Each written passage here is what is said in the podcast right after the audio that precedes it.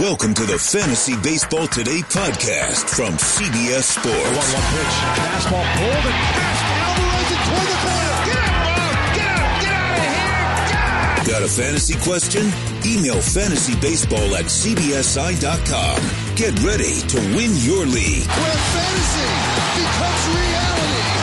Now, here's Adam, Scott, Heath, and Chris. All right, welcome to the Tuesday edition of Fantasy Baseball Today. It is April 23rd. And I am back, and I missed you guys. Not Scott or Heath or Chris. Not you guys. I missed the listeners. I'm happy to be back. Yeah. Yeah. I'm Yeah. happy to be back. You you missed a busy show, Adam.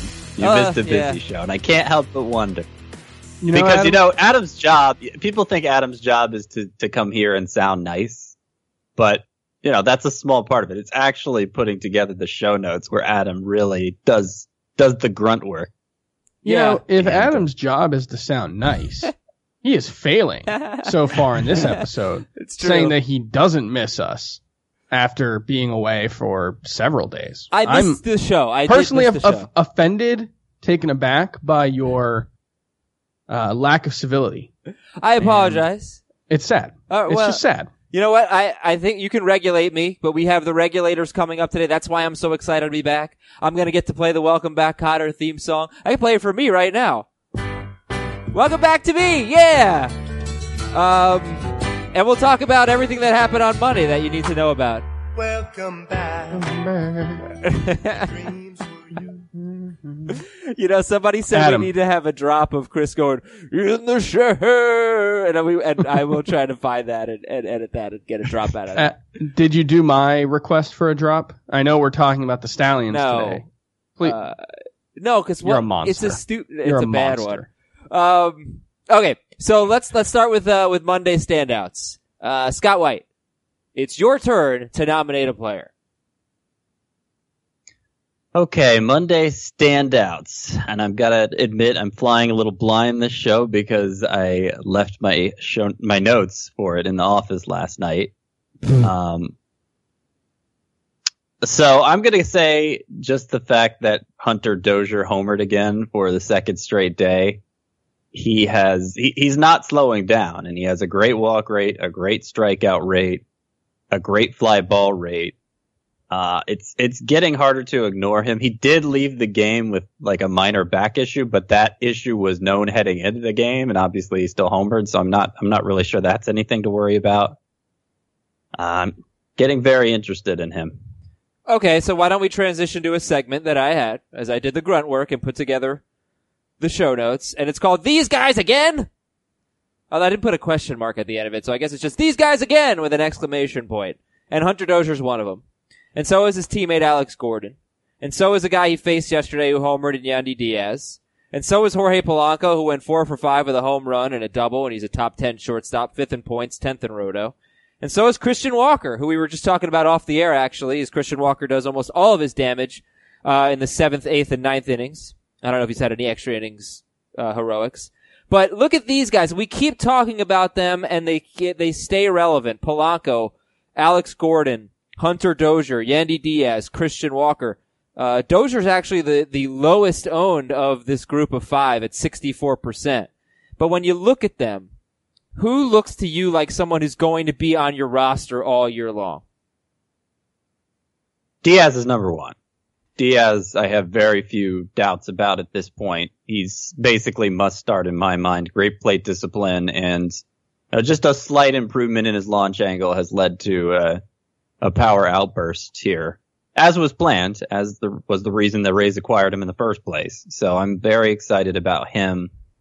Uh, the others I all have some interest in. Like I, I don't think I'd be letting them go unowned except in a really shallow situation, with the exception of maybe Alex Gordon, who Heath and I talked about yesterday. I just can't figure out what's different for Yeah. him. Yeah. And I may miss the boat because of it. I love guys with great plate discipline and he's exhibited that so far. But I'm, I, 35 year olds and no underlying changes that I can detect. I don't get it. Yeah, Alex Gordon's on base percentage is 392 this year, as you will see if you are watching our video. You can find our video on our website, by the way, or if you go to YouTube and look at the CBS Sports channel on YouTube, you can find our show on there as well. Um, we have video, video on demand. We have like clips on the website. So, yeah, ways to watch it. But his, his OBP is 392. Alex Gordon's slugging percentage, slugging percentage, his previous three seasons, he did not get to 392, 380, 315, and 370. so that's, yeah, I agree. That's the one I was going to say. I- In fact, exactly what Scott said. Like, I don't understand how Yandy Diaz is not more than 69% owned. Um, he's got 16, 15 walks to 16 strikeouts and six homers. He's just been great. And then Gordon would probably be the one I wouldn't be buying into. But then, Chris, why don't you give your takes on Jorge Polanco, Hunter Dozier, and Christian Walker, who are Polanco's 82% owned, Dozier 64%, and Christian Walker 70% owned. I was all ready to just dismiss Christian Walker. He had to get six games to start the season and then was like two for his next 28. And I was all ready to say, good. He had a good week, but that's it. This guy is not for real. And then he's been red hot for like eight or nine games at this point. I don't necessarily buy it entirely, but it's not out of the question that he could be this year's Jesus Aguilar. Jesus Aguilar is not this year's Jesus Aguilar so far. uh, there is an interesting note that Scott brought up before the show that he has hit all of his home runs in the seventh, eighth, or ninth innings. He has a 23-29 OPS in those three innings and a below 580 OPS in the first six. I don't know what that means, but it's interesting. He's clutch. I, like I don't know if it's relevant. He hasn't done anything really against starting pitchers. He has no home runs, two doubles. He's hitting 146. Maybe that's because starting pitchers are on the whole a little better than relievers. I don't know. Um, No, that's It seems kinda random. He's clutch. That's what it means. I mean, obviously, rises to My the biggest- occasion. My biggest concern about Walker is the strikeout rate's 30%. So like his, his BABIP right now is approaching 450. Uh, so I'm not sure how that's going to play out, but the power seems legit. I mean, he was his last two years in the minors. I think he hit about 60 home runs between them. So he, he can definitely hit for power. Uh, for what it's worth, Pete Alonso has sort of been like Christian Walker in producing mostly late in the game. He has one home run in the first three innings, one home run in innings four through six. And I guess I would just say he has one home run in the first five innings of the game. And then, uh, innings seven through nine, he has an 1811 OPS. But he does have, he does, has hit well in the first three innings, Alonso, unlike Walker. He just doesn't have the home runs. All right. And then, uh, Polanco, yeah, I mean, he he profiles I think more as a points league guy. He hits a lot of doubles and triples, but right now he's got four home runs and uh just off to a great start, batting 392. I, I see a reason to own Polanco right now, 82% owned. You could start him. And uh the other one was who? Hunter Dozier. Hunter Dozier. We talked about him. Okay, great. Wonderful. Um Chris, who stood out to you in Monday's games? Joe Musgrove continues to be very impressive early on this season. Uh, he actually had his worst start of the season, and that was three earned runs in six innings with two walks and five strikeouts, which tells you how good he's been. He's getting a ton of swinging strikes. He's using his uh, his slider more often. That's the pitch that he's been throwing more, and the the results so far have been spectacular. This was not a guy that I expected to be a high strikeout guy, and he's I think below one per inning for uh, the season, but good control has done a good job limiting hard contact. I'm very impressed with what we've seen from Joe Musgrove so far. Joe Musgrove, yeah, he's just under a strikeout per inning, but he has a 159 ERA, six walks to 26 strikeouts, and a .85 whip. His first 14 starts of last season, he had a 331 ERA, and then Musgrove kind of fell apart with a 635 ERA, even though the strikeouts went up in the final five starts of the season. Uh, but adding a slider would certainly help. So Musgrove's off to a great start. My standout was Steven Matz, and I confess I sat Steven Matz. He is 78% owned. I sat him in a two-start week in a roto league. I was worried he was going to have two stinkers. He's got Milwaukee coming up this weekend, and he's he faced Philadelphia last night. The last time he faced Philadelphia was last week, and he gave up six runs without recording an out. He had a historically terrible start. So that that though is Matz's only start allowing more than two earned runs. And I think you look at his, his pedigree and his career, and he, Steven Matz is someone where I sit there and I ask, is he good? I really don't know. What do you think about Steven Matz? Again, 78% owned. He is available in some leagues.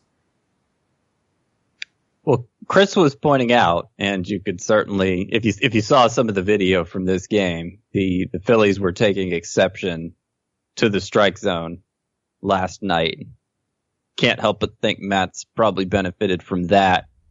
I'm I'm kind of with you, Adam. Like he he finished last year really strong. He's had a couple eight strikeout games this year, um, but he's not getting a lot of swings and misses and like we saw last time out, um, when things go wrong, they can go really wrong. Right. So he's like, I, I feel like he's, he's right on the fringes of a roster spot for me.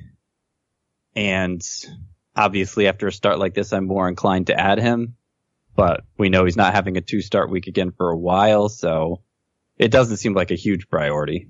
Yeah, he he got away with a lot of let's call them borderline uh, called strikes, and uh, I don't know. I I'm skeptical of relying on pitchers who have to rely quite that heavily on called strikes. Um, his swing and strike rate is not very good overall, 9.8%. So I think he can be like an average pitcher with an ERA in the four range.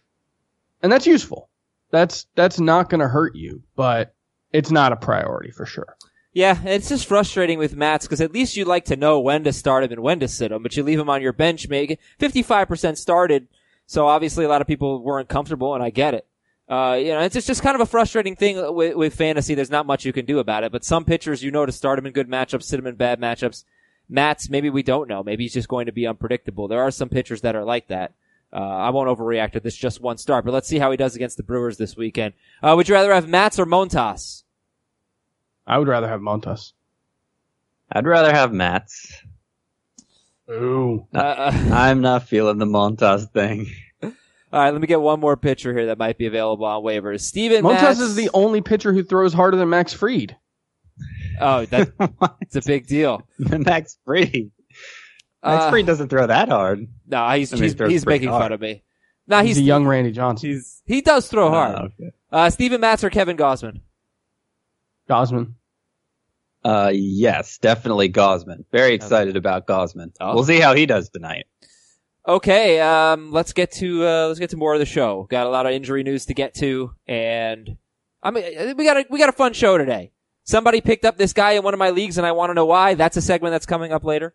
Uh, but right now, I want to tell you about something here, listeners. Do you miss when sports networks covered just the news and the highlights without the yelling, without the fake debates? I really do. I, I miss the the good old days of sports coverage. If you missed that too, you need to watch CBS Sports HQ. It's the free 24 hour sports network that's built for fans like you and me. You're going to find tons of highlights, analysis, and instant game reactions. Everything that matters about the game. No diving into politics, social issues, or off the field topics like on the other sports networks. If you like listening to our show, you're going to love watching us on CBS Sports HQ. And this week, CBS Sports HQ is going to Nashville for the NFL draft. And for all three days, CBS Sports HQ is going to be in Music City with extensive draft coverage and even a few surprises. Uh, they're going to have their f- full uh, NFL crew there providing analysis grades, fantasy implications for every pick over all seven rounds. And it's all going to be live beginning on Thursday night with Friday night and all day Saturday as well. I'm talking Pete Prisco, Danny Kanell, Brady Quinn, Jason La Canfora, Ryan Wilson, Bryant McFadden, Jamey Eisenberg, and more. All the guys you know and love. Check it out on CBS Sports HQ. It's always on. It's always free. You don't need to pay a, subscri- a subscription fee or have an expensive cable package. Just download the CBS Sports app on your phone, your Fire TV, your Roku, your Apple TV. Start watching today. Download that CBS Sports app and watch HQ. I'm glad it's free because man, they just raised Netflix. We're starting to get to the point where like, I'm not sure there's enough on Netflix to justify. Well, they're losing no, stuff, come right? on. I'm serious. I like. No. I find something on Netflix. I watch it in like three days, and then I'm just dormant for the rest of the month. Basically, like There's getting there's to be a lot so of money. much out there. Hey, here's your No. here's your There's stat going of to be day. too many streaming services. It could You're, be. you're going to have to cut cable just to afford all the streaming services. He might be right, folks. That's why But- HQ's great. It's free. But the CBS one, Pay top notch. Yes, exactly. All access. All right, stat of the day. This started out as a Gleyber Torres stat, morphed into a Baltimore stat. Gleyber Torres has 20 hits this season. 12 of them came in six games against Baltimore. Jurickson Profar has 15 hits this season and two home runs. Five of his 15 hits and both of his home runs were at Baltimore.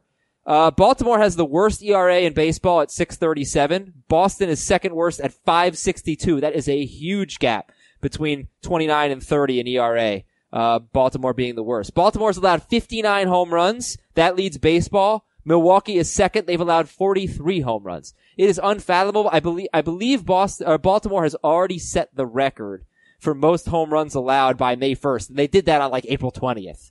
Um, so It is worth noting, that they're the worst ever. yes, but also the ball is super duper juiced. Like way more than it even had been in 2017. It's ridiculous. They started using the uh, major league ball at AAA, I think in the international league only, and home runs are up 50% so far from this point last season. I think right now the home runs per nine for the league, for the major leagues as a whole, would be the highest ever. And that's in April when home runs tend to be lower Hmm. than the rest of the season.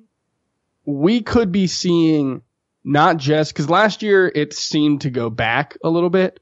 We could be seeing home runs at a higher rate this year than 2017 even or 2016 when things were really ridiculous. Yeah, I'm not sure because that because we, there hasn't been any reports of them changing the ball. I, I have noticed There that, never are.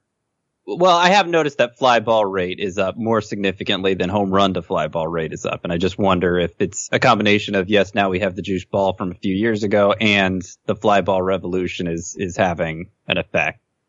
And Um, Baltimore. Baltimore. On top of that. the Orioles are contributing to this. Uh, but I guess if I could bring this back and make it about Gleyber Torres, he's now uh, number 21 in points, number 20 in roto at second base, and got off to a great start. First week of the season looked like, ooh man, maybe he's uh, you know second year breakout.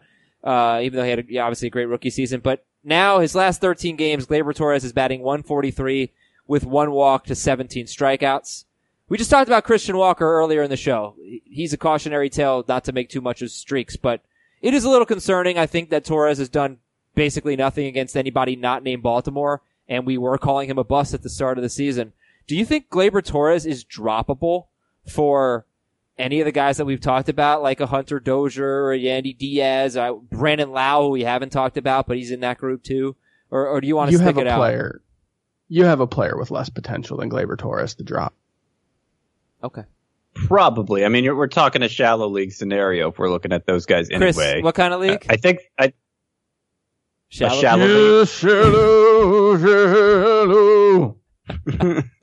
Who needs a drop? We've got it on demand. um, yeah, sorry, Scott. Go ahead. Uh, I think the only player you mentioned who plays either of Torres' positions was was Lowe, right? Yeah, And yeah. Polanco. I didn't mention Polanco I mean, it's harder- this time, but yeah, he's there. Yeah, I mean Polanco's more than eighty percent owned, but what I mean, we probably have people listening from other sites where these guys are, these guys might be more available.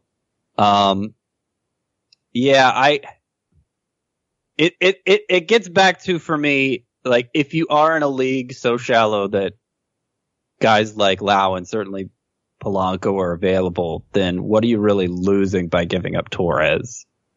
I- Um, is that how you feel? You're not you're not potentially losing uh, a breakout You're potentially- player. Yeah, you're potentially losing a 30-15 guy. right, Things but right. H- are you that confident somebody's going to pick him up? I think so. Yes, that's a big name. I think someone would jump on him. Yes. It's not that big. It's only like twelve letters. Eleven. uh, Okay, he- I, am not he- sure. I'm glad I haven't faced that decision, but sometimes I, I am often surprised in my shallow leagues who doesn't get picked up when I drop them. So I, I, I, I tend to feel like I'm not as aggressive as I should be sometimes. Here's one more uh, thing about the juice ball. What would you guys say is a good ho- uh, hard hit rate? Thirty-eight Um, percent. Scott, uh, just I, throw a number out there. It I doesn't don't have know. to. Between 35 and 40. The league average hard hit rate this season is 37.6 percent. Oh. Five years ago, it was 28.8 percent. Wow. So even like a 39% hard hit rate, that's just okay now. It's it's ridiculous what's happening in, with baseball so far. Oh, well, Rob Manfred's going to be very happy about the about the home run trend. Okay, it's time to play some music. Three players coming back either yesterday or hopefully today. We say Welcome back. to Daniel Murphy, Your dreams could return today. To Gregory Polanco, who batted third for the Pirates, went two for four with a run, a walk, and a double. And we kind of begrudgingly say it to Todd Frazier. Um, Kind of not. We're just hoping that he doesn't mess with Jeff McNeil, who did bat second yesterday, but he also played second because Robinson Cano was out and uh, McNeil was hit by a pitch on the hand. He should be fine. Um, all right, so Polanco, we're going to get to in a bit. I got some rankings with with uh, Gregory Polanco, and he is, by the way, only seventy six percent owned. So take a look. I, yesterday, I looked to make sure Polanco was owned in all my leagues, and he is. Uh, but Daniel Murphy and Todd Frazier, could they screw up playing time for Ryan McMahon and Jeff McNeil, respectively? I think the Mets situation is more going to be J.D. Davis because you remember the initial plan was McNeil and left, Jed Lowrie at third base, and Davis has really been the beneficiary of Frazier's absence. McNeil has mostly been playing left field recently. Obviously, got the start at second, uh, so I'm not so worried about him. But J.D. Davis could be a loss. I, I noticed he was he ranked high in xwOBA. I was looking at the the xwOBA leaders yesterday. So uh, Statcast really likes what Davis has been doing. Um, but you know, eventually Lowrie's going to be back, and it's going to. Davis would have probably been gone anyway. Uh, for for the Rockies, Garrett Hampson has been so bad. He hasn't done any of the things we thought he'd do well. Well, he hasn't done really anything well. So I I don't imagine McMahon's going to be the one impacted here. Okay. Thank you very much. We're going to take a quick break on fantasy baseball today. When we come back, uh, yeah, regulators, news and notes, fun stuff, and ranking relevant players. We always got to do that. We'll be right back on fantasy baseball today. Worn by players like Michael Harris to meet the demand of elite ball players, the New Balance Fuel Cell 4040 V7 is a versatile option. The 4040 V7 is built for the athlete who needs responsiveness and ability to cut and run at their full speed. The model features a fuel cell foam underfoot and a synthetic and mesh upper to provide breathability, comfort, and a snug fit as you round the bases. The fuel cell midsole features nitrogen infused foam specifically designed to propel athletes forward. Learn more about the 4040 at newbalance.com. Welcome back, everybody. I, have a quick Easter confession. Actually, I'll do it after the news and notes. Let's do the news and notes real quick here. Jacob DeGrom is scheduled to start on Friday. Uh, Vladimir Guerrero could be up very soon. I'm just going to blow through these here. Nate Eovaldi is out four to six weeks after elbow surgery. Kyle Freeland is on the IL with a blister, and Tyler Anderson came off the IL. The Yankees released Gio Gonzalez. If you're in an NL only league, he's been linked to some National League teams, so maybe Gio Gonzalez, not that he's so good, but could, could become a starter soon. Rougned Odor could be back this weekend. Jean Segura expected back this weekend. Uh, mentioned that Cano sat with a hand injury. Anthony Rendon also sat. He was hit by a pitch on the elbow on Sunday. Uh, Michael Wacha's on the IL with a knee injury. He is expected to miss just one start. Austin Meadows is on the DL as we know, but he could return in a couple of weeks, so it might not be a long-term thing for Austin Meadows. Uh, I hope you didn't, I I hope, well, if you saw the video of Pittsburgh relief pitcher Nick Burdi, uh, crumpling down on the mound with an arm injury, it was, it was tough. It, was sad, and hopefully he's okay, but could be a long-term injury for him. Uh, Manny Banuelos, you saw maybe yesterday, he pitched pretty well for the White Sox at Baltimore. That was a spot start. He should be headed back to a long relief role. Elvis Andrus was hit by a pitch. He left the game. X-rays were negative for Andrews. Hunter Dozier day to day with back spasms. The Orioles, this is another reason why their pitching staff has been so bad. They've used a position player to pitch already three times this season. Wow. Uh, Lucas Giolito could be back shortly. Danny Duffy is going to start on Friday for Kansas City. Does anybody have any interest in Danny Duffy? Nope. No. And Eloy Jimenez is going to miss three games, including last night, so two more. He is on the bereavement list. Somebody picked this guy up in one of my leagues, and I want to know why. A new segment here on Fantasy Baseball. My today. favorite Elton John song. Somebody picked this guy up in one of my league. Uh, Cleveland, uh, Cleveland minor league outfielder Oscar Mercado. Mercado. He's 24 years old. He runs. He steals a lot. Uh, and he's batting 324. He is finally hitting well. Career 673 OPS in the minors, but 203 steals in 610 games. Do we see Oscar Mercado being called up by the Indians? Did somebody know something that I didn't know? I haven't seen anything, um, but he there's a chance he could be what we hoped Cody Allen or Greg Allen would be for the Indians. Greg Allen has been uh, maybe the worst player in baseball so far this season, so maybe he gets a chance and maybe he can be a steal specialist. But no, he he's not someone that I think you need to go out and pick up right now.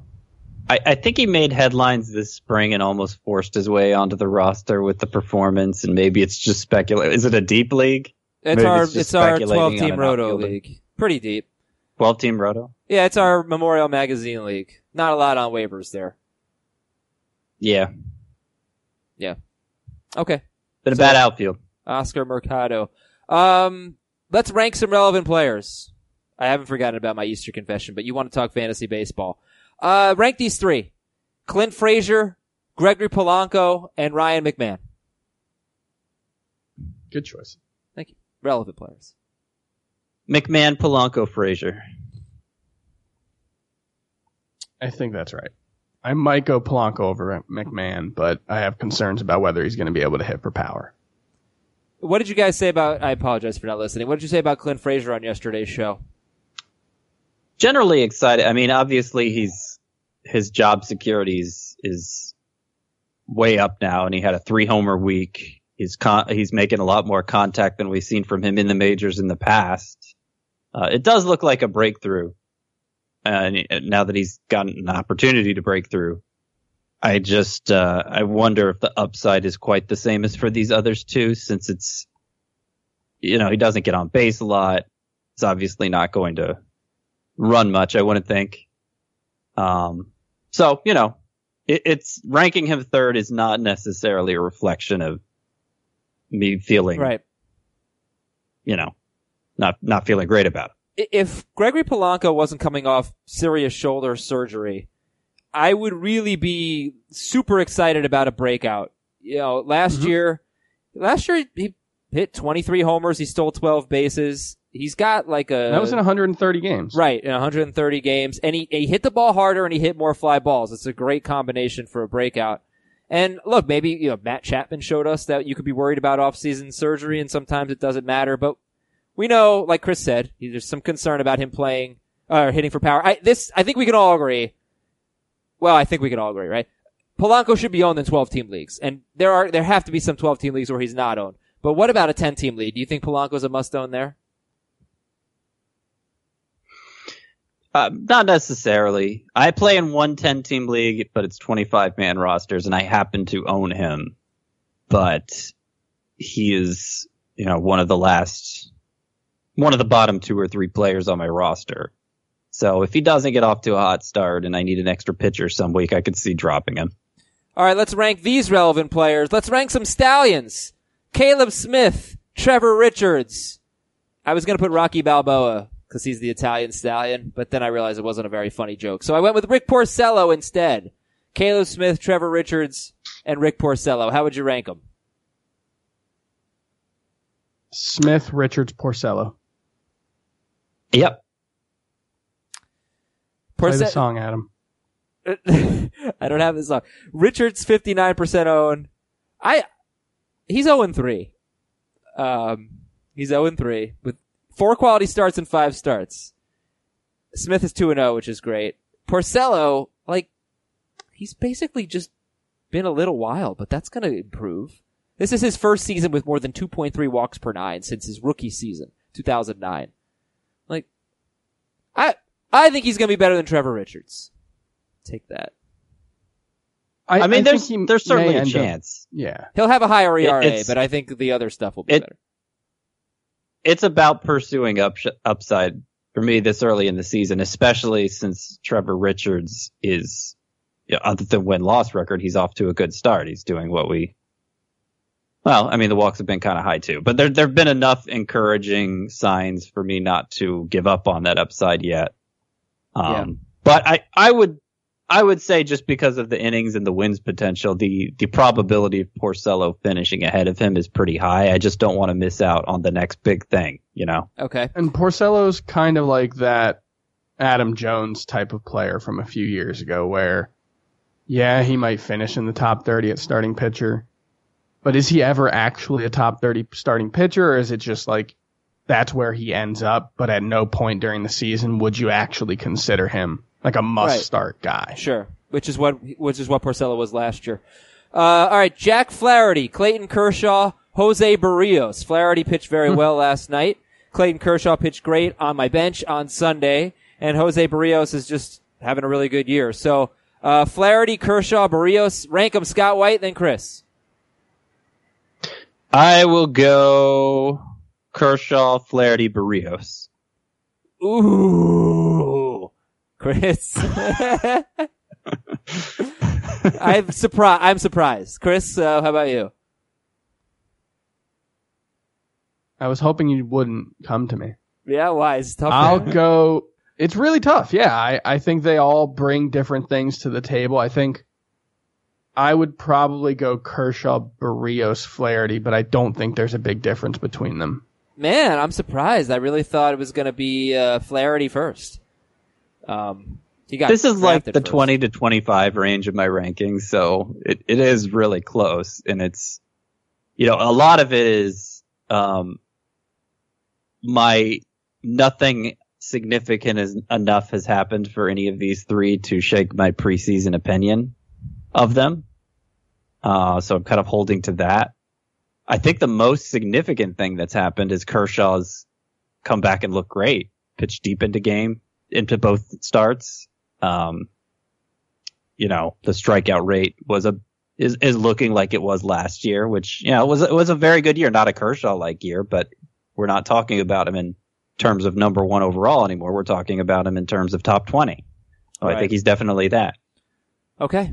Uh, last one. Rank these relevant players: Max Fried, Joe Mus- Joe Musgrove, and I'm gonna. Oh, I have the drop. And Tyler Skaggs. Fried, Musgrove, Skaggs. I will rank them, uh, I'll rank them Musgrove, Fried, and Skag. Musgrove, Skaggs, Fried. Okay.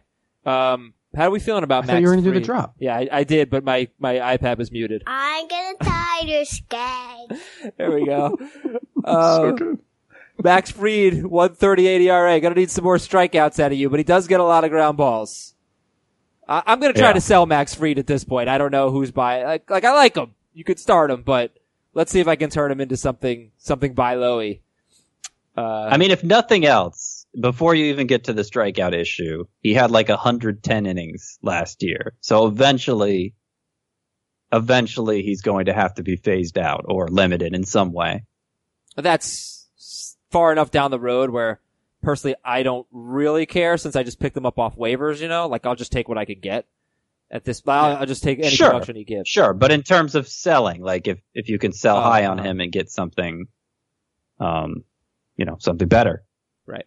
and he's he is pretty much a two two pitch pitcher and maybe if he threw his curveball more and was able to get more swinging strikes I might be able to buy into him but he's a 60% fastball guy he has a 439 SIERA so far a 406 for his career there's definitely potential but I think the most likely outcome is that he's kind of just a guy Okay. Well, I feel like this is a win for me with Max Fried because if you if you picked him up when I fell in love with him, you got some good productions. He might have helped you win a couple of weeks. You're welcome, everybody. Now we're gonna take a break, and when we come back, we are gonna regulate on fantasy baseball today. Homes.com knows that when it comes to home shopping, it's never just about the house or condo. It's about the home. And what makes a home is more than just the house or property, it's the location and neighborhood. Homes.com offers in-depth neighborhood guides with detailed video overviews, comprehensive narratives, and unbiased information from a multitude of sources. You thought we go in-depth with player analysis on fantasy baseball today? You haven't seen anything yet. Each listing features comprehensive information about the neighborhood complete with a video guide. If you have kids, it's also schools, nearby parks, and transportation options. When looking at local schools, they offer test scores, state rankings, and student to teacher ratio. They even have an agent directory with the sales history of each agent. That's why Homes.com goes above and beyond to bring home shoppers the in-depth information they need to find the right home. So when it comes to finding a home, not just a house, this is everything you need to know all in one place. Homes.com. We've done your homework. All right, here we go. We haven't done some fantasy regulating in a long time, so it begins. Adam from San Diego. Dear regulators, is it okay to kick someone out of a league for being a jerk? My friends and I have been in a league for eight years. A friend of a friend joined three years ago and a mm. friend of a friend joined three years ago, and since then, he has been nothing but trouble. He goes on vicious tirades and personally attacks others in in the league. And when a commissioner's decision doesn't go his way, he always puts up a big stink. My friends have asked me to remove him from the league on many occasions, reporting that he sucks the fun out of the league. Most recently, he posted a derogatory team name and an obscene avatar. When I asked him to change it, he initially refused, then changed the name to an equally offensive one in Spanish before ultimately complying a few hours later. That was the last straw. I kicked him out and gave his team to someone else. Was I right in kicking him out of the league or was I too harsh?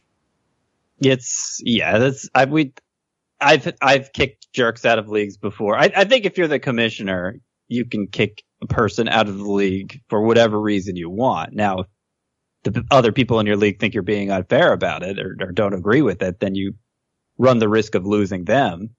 Uh, but it, I don't think that would be the issue in this case. It's ab- you're absolutely within your right to do that. Yeah, we uh in in one of my home leagues we we had to kick a guy out because he I think he refused to pay until the debt like until after the deadline and was like being a real jerk about it and like flaunting that he hadn't paid. And again, it was a situation where it was a friend of a friend. The thing you have to keep in mind is is it is the relationship that you have with this person worth uh putting stress on in order to kick them out of the league? in the case of a friend of a friend, get him out of there. Yeah, see you later. All right, that you have been regulated, bro. This is from Derek. This is a funny one. Dear Ernie and Lou, my league is mostly diehard Cardinals fans. A few years ago, we started a no Cubs rule. It is exactly what it sounds like. Cubs players are not allowed. That sounds petty to you, but we really had a problem where, uh, where Cubs were being undervalued because nobody wanted to have conflicted loyalties that come with having a dirty Cub on your roster. Rather than rewarding owners who played with their head instead of their heart, we eliminated the problem by eliminating the Cubs. Despite many requests, requests, the, the requests, the website still doesn't have a no Cubs option. So we have to enforce this rule ourselves. This isn't rocket science, of course, but last week, one of our more casual owners picked up Cole Hamels, not realizing that this otherwise high quality individual is actually a disgusting cub these days. This was caught immediately and mercilessly mocked, so no harm was done. However, there needs to be a penalty for this individual beyond just losing one of his 30 adds. Fantasy regulators, what should the penalty be for this closet Cubs fan? FYI, this rule includes a player who was acquired by the Cubs mid-season. He is immediately ineligible and must be dropped. I so funny to. What you got to make mean, this guy? You have to make this guy wear a Cubs jersey or something in the mall. You know, go I, d- I do want to point out to a on Cardinals the game. CBS on the CBS Commissioner product, you can choose to exclude a team from Really? your player pool. No Yes. kidding. Wow, So- perfect. Might be worth that I- sign up fee. Uh, Yeah, I didn't know that. Um, Derek, I've never played in a no Cubs league. maximum Derek. I mean, if you're if you have a li- like ser- if you serious answers, if you have a limit of thirty transactions all year, very low number. Uh, that seems like punishment enough to me, but Yeah. I don't know. It's he's such a dirty cub that I guess maybe you have to come up with something worse. All right, that is a funny one. Thank you, Derek, for that. One more here. Let's regulate. This is from another Derek. Derek McIntyre from New Brunswick, Canada. Not to be confused with Derek from probably St. Louis. Um, okay, my wife and I operate two teams in the same league and we each try very hard to win, but a lot of information and strategy gets shared in our house. We generally know who who the other is adding, what their FAAB bids are, their auction strategies, etc. Is that bad for the league in any way? There's no collusion, and both me and my wife really want to win. No, I, I'm I'm in a football league with my wife, and I help her with her waiver wire adds, and so I I don't, I don't think it's a problem. You know, Scott and I yesterday were talking about our uh, teams in the dynasty league, and we were talking some strategy. I, I I don't think there's anything wrong with that. Okay. Yeah, I think as long as you Yeah, don't you don't I make mean, any it's- bad trades together, you know. As long as they're, you know, it's done in good faith, they're both honestly trying to win, which it sounds like it is. I mean, I, Sorry, I think Adam, it's what are fine. you listening to? I'm listening to the regulators. You don't hear it? No, Really? yeah, no, Oh, I don't you- hear it. You should hear it. Otherwise, it just looks like I'm dancing to nothing. Oh, there it is. Okay, There we go. back. All right, thank you for your regulators submissions. Fantasy baseball at cbsi.com. Easter confession. So I had a nice, happy little Easter on Sunday. It was beautiful. I'm going to say something. I feel sick about it. I think y'all know where I'm going with this. Oh, you had a peep. No. I think I like peeps. I think they're okay. Oh, God. this is What? Question though. This is huge. question before you get too excited. I had a pink one. They were like the birds, I think, or the bunny. mm, I think they were the birds. No, no, they were the bunnies. Do those taste differently than the yellow birds? Because They all taste the same. then I think I like peeps. They're like Fruit Loops, Adam. I think I'm in. Yes, you like. I think I'm It's a in. sugar covered marshmallow. Why Yeah. wouldn't you like Peeps? It's a great It's- question. so bad. That's what I thought. That's what I thought. But maybe we need to try it again. Try the pink Like, ones. Uh, you know You when were- you know when marshmallows are good in s'mores and no other time. Oh, Oh, hot, come on. hot chocolate. That's ridiculous. hot chocolate, Chris. I oh, mean, Oh, I'm if you gonna don't just like put some marshmallow, sugar. if you don't like marshmallows, of course you want to like Peeps. But I, I think most Oh, people like marshmallows. Treats. I think Uh, Adam was swayed by the Twitter mob, and so many people are on Peeps, and they just need. No, Adam's reality. just not. He's not a man of conviction. Oh, He's- yeah. he's a he's a coward and No, a, a no. turncoat. Benedict Adam. caused him to kowtow to the Twitter mob, and he exactly. he got he's some easily swayed. he knows. No, Yeah. they're gross.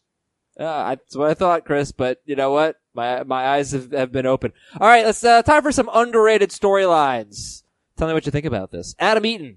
He's doing not much, but he is stealing bases. He has four steals. His career high is 18. So you know it's not that many, but four steals in 20 games. He is obviously on a career pace.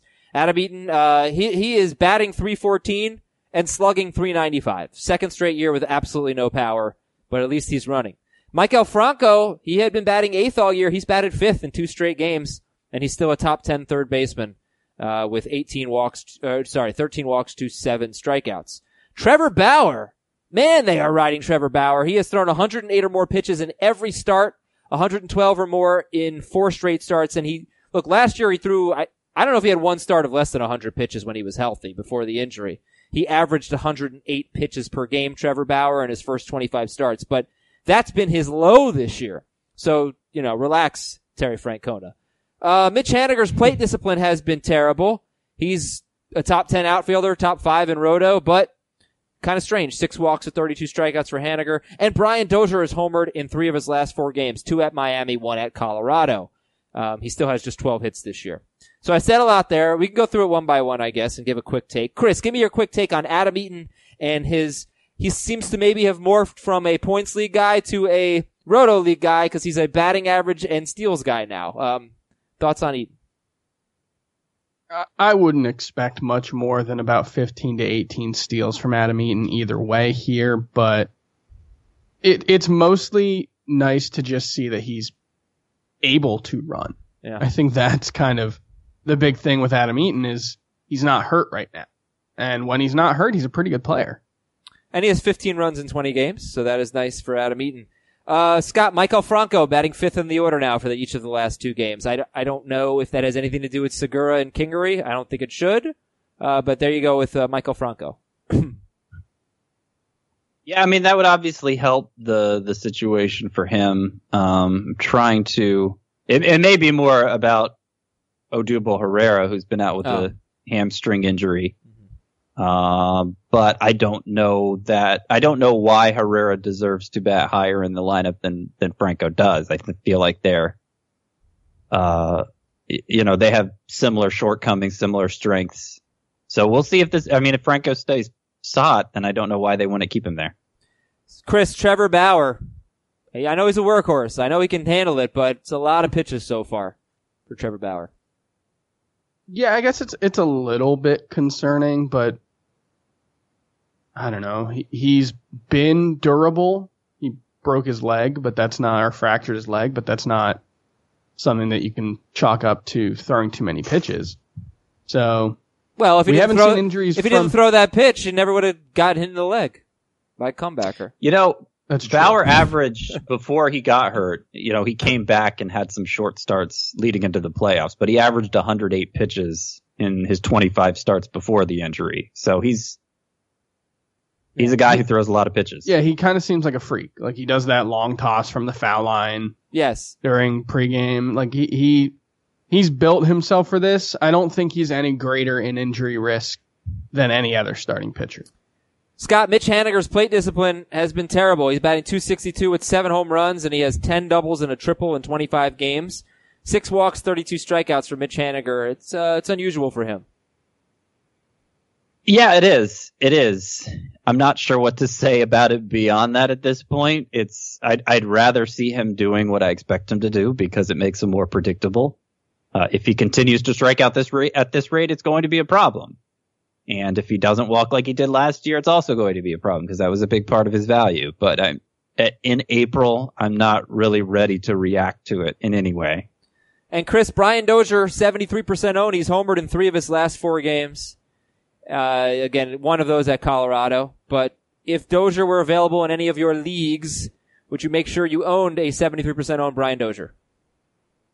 Sure. Yeah, I mean he has a 195 BABIP right now, and that explains most of the really low batting average. And it's 19 games. Weird things can happen in 19 games, and just because these are the first 19 games, doesn't mean that we need to just give up on Brian Dozier. So yeah, I would add him if he was available. And weird things happen on Team Name Tuesday. It is Team Name Tuesday. Feel free to keep submitting them. Fantasy baseball at CBSI.com. Here we go. Tyler Glasnow. Funk Soul Brother. Uh, very good. That's good. I ain't no Vogelbach girl. yeah.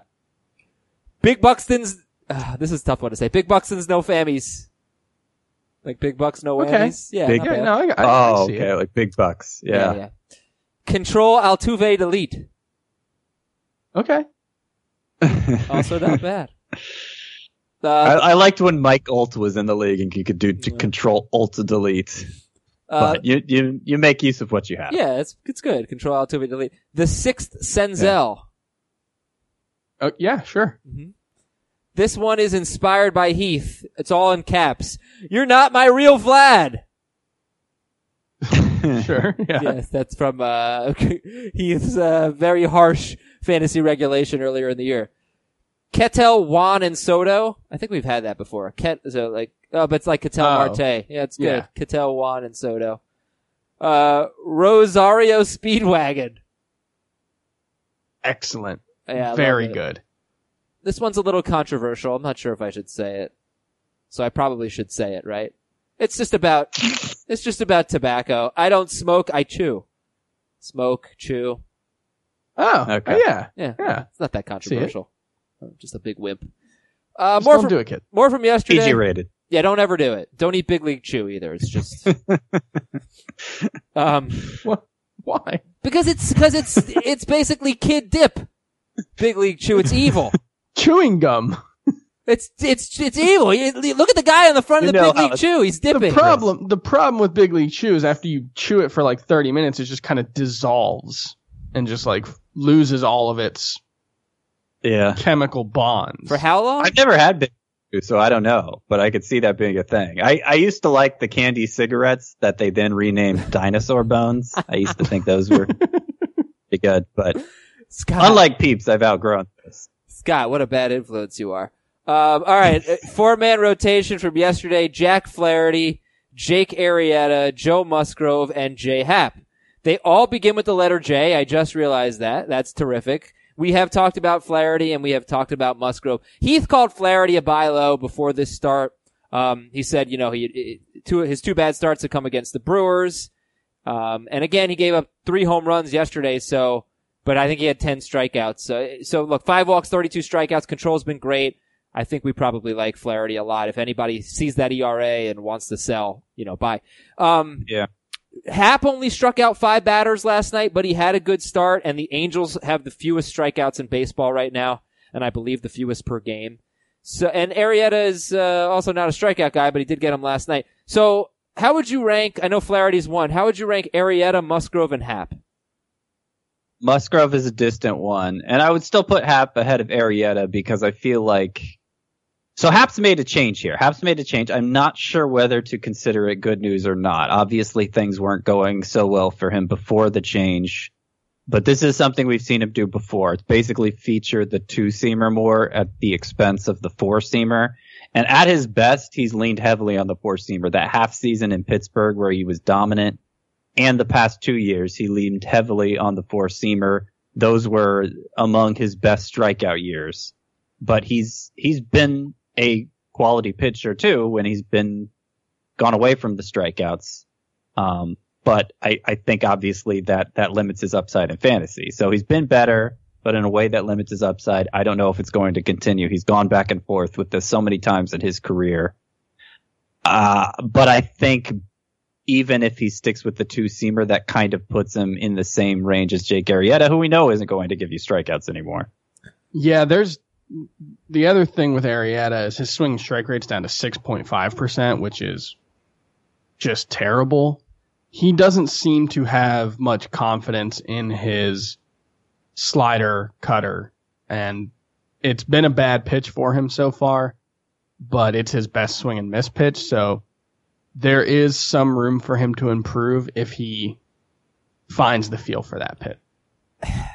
The guy on the cover of the Big League Chew bag, I, he's not dipping. I was wrong. He's not chewing, but he is the most roided up guy I've ever seen. This is a really bad image for young kids who are chewing gum and playing baseball. Wow. Uh, well, they put a they put a a woman or a girl. I don't know if they have a a woman or girl. a girl. they have a girl put- on it too. Yeah. yeah, Yeah. She's she's cool. not roided up. No, she's cool. She looks very classy. Uh, should they be this owned? All of these players are like 99, uh, 86 and up. And they're two star pitchers, so is that part of it? Should we hang on to them? Should they be must own guys?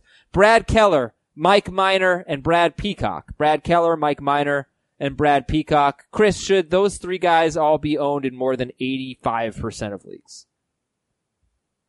Once it's not a two start pitcher, Brad Keller doesn't need to be that owned. He is an RP, which helps. Um, so he probably deserves to be owned in points leagues, but I, I'm not sure he's going to do much to help you out in Roto. The other two I do think uh, are worth owning. We've seen some really good stuff from Mike Minor. It's actually been a rough start for Brad Peacock. He's not getting uh, the kind of strikeouts or the kind of swings and misses that we were hoping for so far. But Yeah. that comes down mostly, I think, to him not using his slider as much. He threw it 40% of the time last year. He's down to 32% so far this year.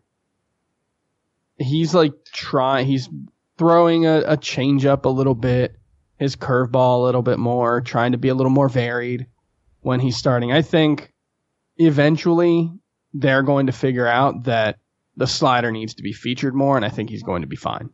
Okay. Yeah, I'm, I've been a little disappointed. Obviously, I had high hopes for Brad Peacock. He gave up three runs yesterday. Originally, two of them were ruled as unearned runs, and he probably should have been out of the inning in the first inning.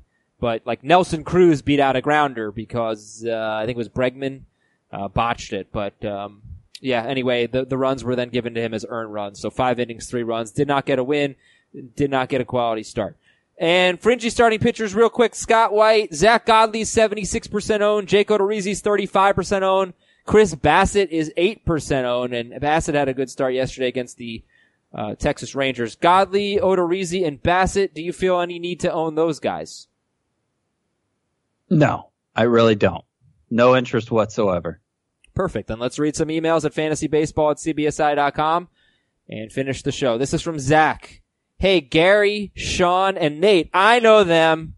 Gary, Sean, and Nate. Yes. Seattle Supersonics.